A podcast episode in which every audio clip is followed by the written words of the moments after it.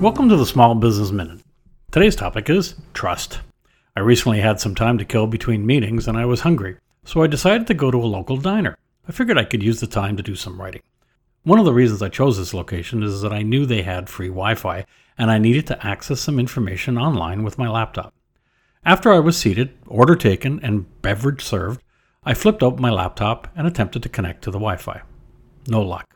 I checked to make sure the network was visible and still nothing. Re entered the password that was printed in big bold letters on the wall of this establishment, and still no joy. After numerous attempts, I finally asked one of the servers if the Wi Fi was working, and she said yes, it is, and that she was on it with her smartphone. Of course, this made me think aren't you supposed to be working and not worrying about your social media or text messages? But I digress. So I went through everything again, and after a few more attempts, I gave up and assumed the problem was on my end. Frustrated, I resorted to using my phone in an attempt to access the information I needed. Yes, I could have used my phone sooner, but that just doesn't work well for me. I once heard that tablets and phones are for consuming information or data, and that laptops are for inputting. This statement so represents me. Try as I might, I hate trying to compose anything other than a quick email or text response on my smartphone. I also find that undertaking any kind of extensive searching is frustrating on a small handheld appliance. I tried again by asking another server, who I believe was in charge of the front of house, if the Wi Fi was down, to which she responded, Yes, it is. She then proceeded to tell me that whenever the restaurant gets busy, which it was, the router crashes, to which I responded that it probably just needs to be rebooted. And here comes the kicker. She then tells me that the management has locked access to the router because they don't trust them. To which I responded, Seriously? She then went on to tell me that every time it happens, no one can do anything until the manager resets it. Okay, then, get a manager to reset it, I said. To which she replied, There isn't one on duty.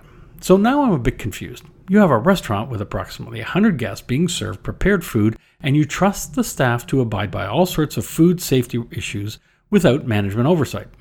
Further, we trust these same employees to treat our customers properly and efficiently. We further trust these employees to process payment and handle cash, yet they cannot be trusted to reboot the Wi Fi router? Where does this make sense? I know this is a simple example, but it's illustrative of many owners' actions when it comes to their employees. Isn't it funny how we trust hundreds, if not thousands, of complete strangers every day when we drive our vehicles? We hope these strangers stay in their lanes and that none of them cross over the painted line into our lane, where doing so could result in serious personal harm. Yet we don't always trust the people we work with every single day to reboot a router. On further contemplation, I also wonder why the manager has included into this being a problem. If this is in fact a recurring issue and it affects the customer's experience, then this needs to change, especially since they have a sticker on the front door that says free Wi Fi. Silly little situations like locking the router behind a closed door sends a message to employees that management can be dysfunctional.